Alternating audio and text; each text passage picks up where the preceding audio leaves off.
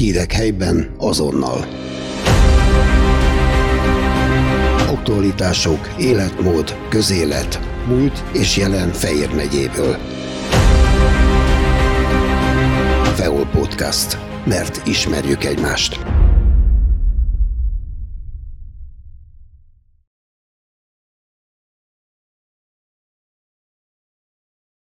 Beszélgetni fogunk kosárközösségről, energiaközösségről, hogyan lehet bevezetni a húsmentes napot közétkeztetésben, iskolákban, munkahelyeken, de szó lesz peszticid, vegyszermentes önkormányzatokról, hogyan tudnak segíteni az önkormányzatok a közösségépítésben, hogy az önkormányzatok, illetve helyi közösségek hogyan tudják zöldíteni, vagy jól karbantartani a helyi zöld területeiket.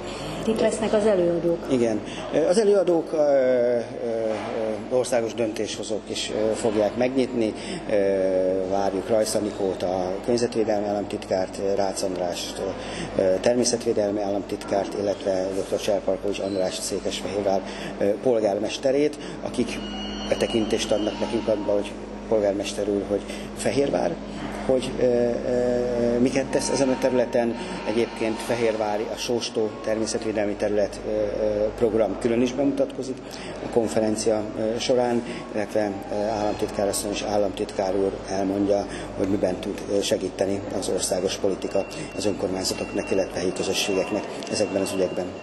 Sokszor mondjuk azt, hogy valami pénzkérdése, hogy azért nem csináljuk, mert nincs rá rég pénz. A természetvédelemre mennyire igaz ez a dolog? is is. Természetesen pénz nélkül bizonyos programokat nagyon nehéz, nehéz beindítani, de másrészt nagyon sok program pénz nélkül is illet, beindítható, illetve kis odafigyeléssel, illetve pénzt spórolhatunk. A Magyar Természetvédők Szövetsége az Energiaközösségek programjának bemutatásával készült, ami pont arról szól, hogy hogyan tudunk segíteni helyi közösségeknek, illetve önkormányzatoknak, hogy forrás nélkül, belső önerő nélkül hogyan tudnak megvalósítani megújuló vagy energiahatékonysági beruházásokat, hogy közösen szerzünk rá forrásokat, illetve ezek a beruházások, az energiahatékonysági, illetve a megújulós beruházások abban a pillanatban, hogy ahogy elkezdenek működni, pénzt spórolunk. Tehát jó a pénztárcánknak, és jó a környezetnek is. Természetvédelem egy olyan kérdés, ami szerintem a társadalom több rétegét is, cégeket is, vállalkozókat és önkormányzatokat is, magánembereket is foglalkoztatja, de mondjuk önkormányzati szinten, mert most elsősorban, ha jól értem, ugye őket szeretnék kapacitálni, mennyire van nyitottság ezekre a projektekre? Egyre nagyobb nyitottság van, ahogy fölismerik a sürgősségét a kérdésnek az önkormányzatok is.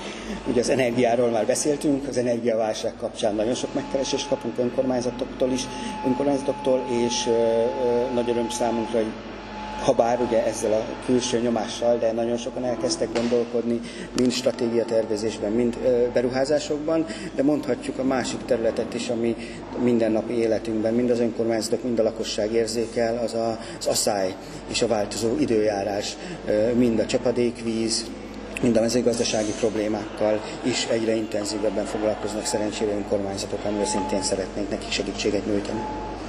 Mindig felvetődik ez a kérdés, de kell kongatni a vészharangot?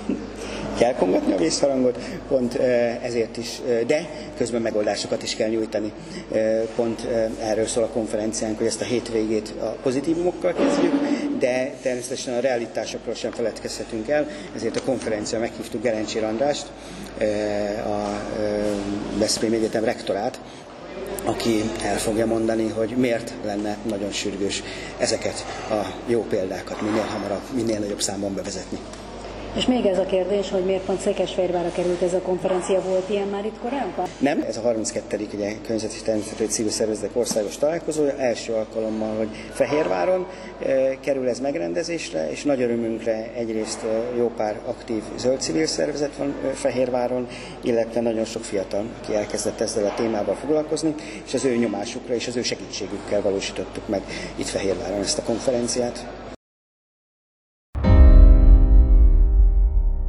Hírek helyben azonnal. Aktualitások, életmód, közélet, múlt és jelen Fejér megyéből. Feol Podcast, mert ismerjük egymást.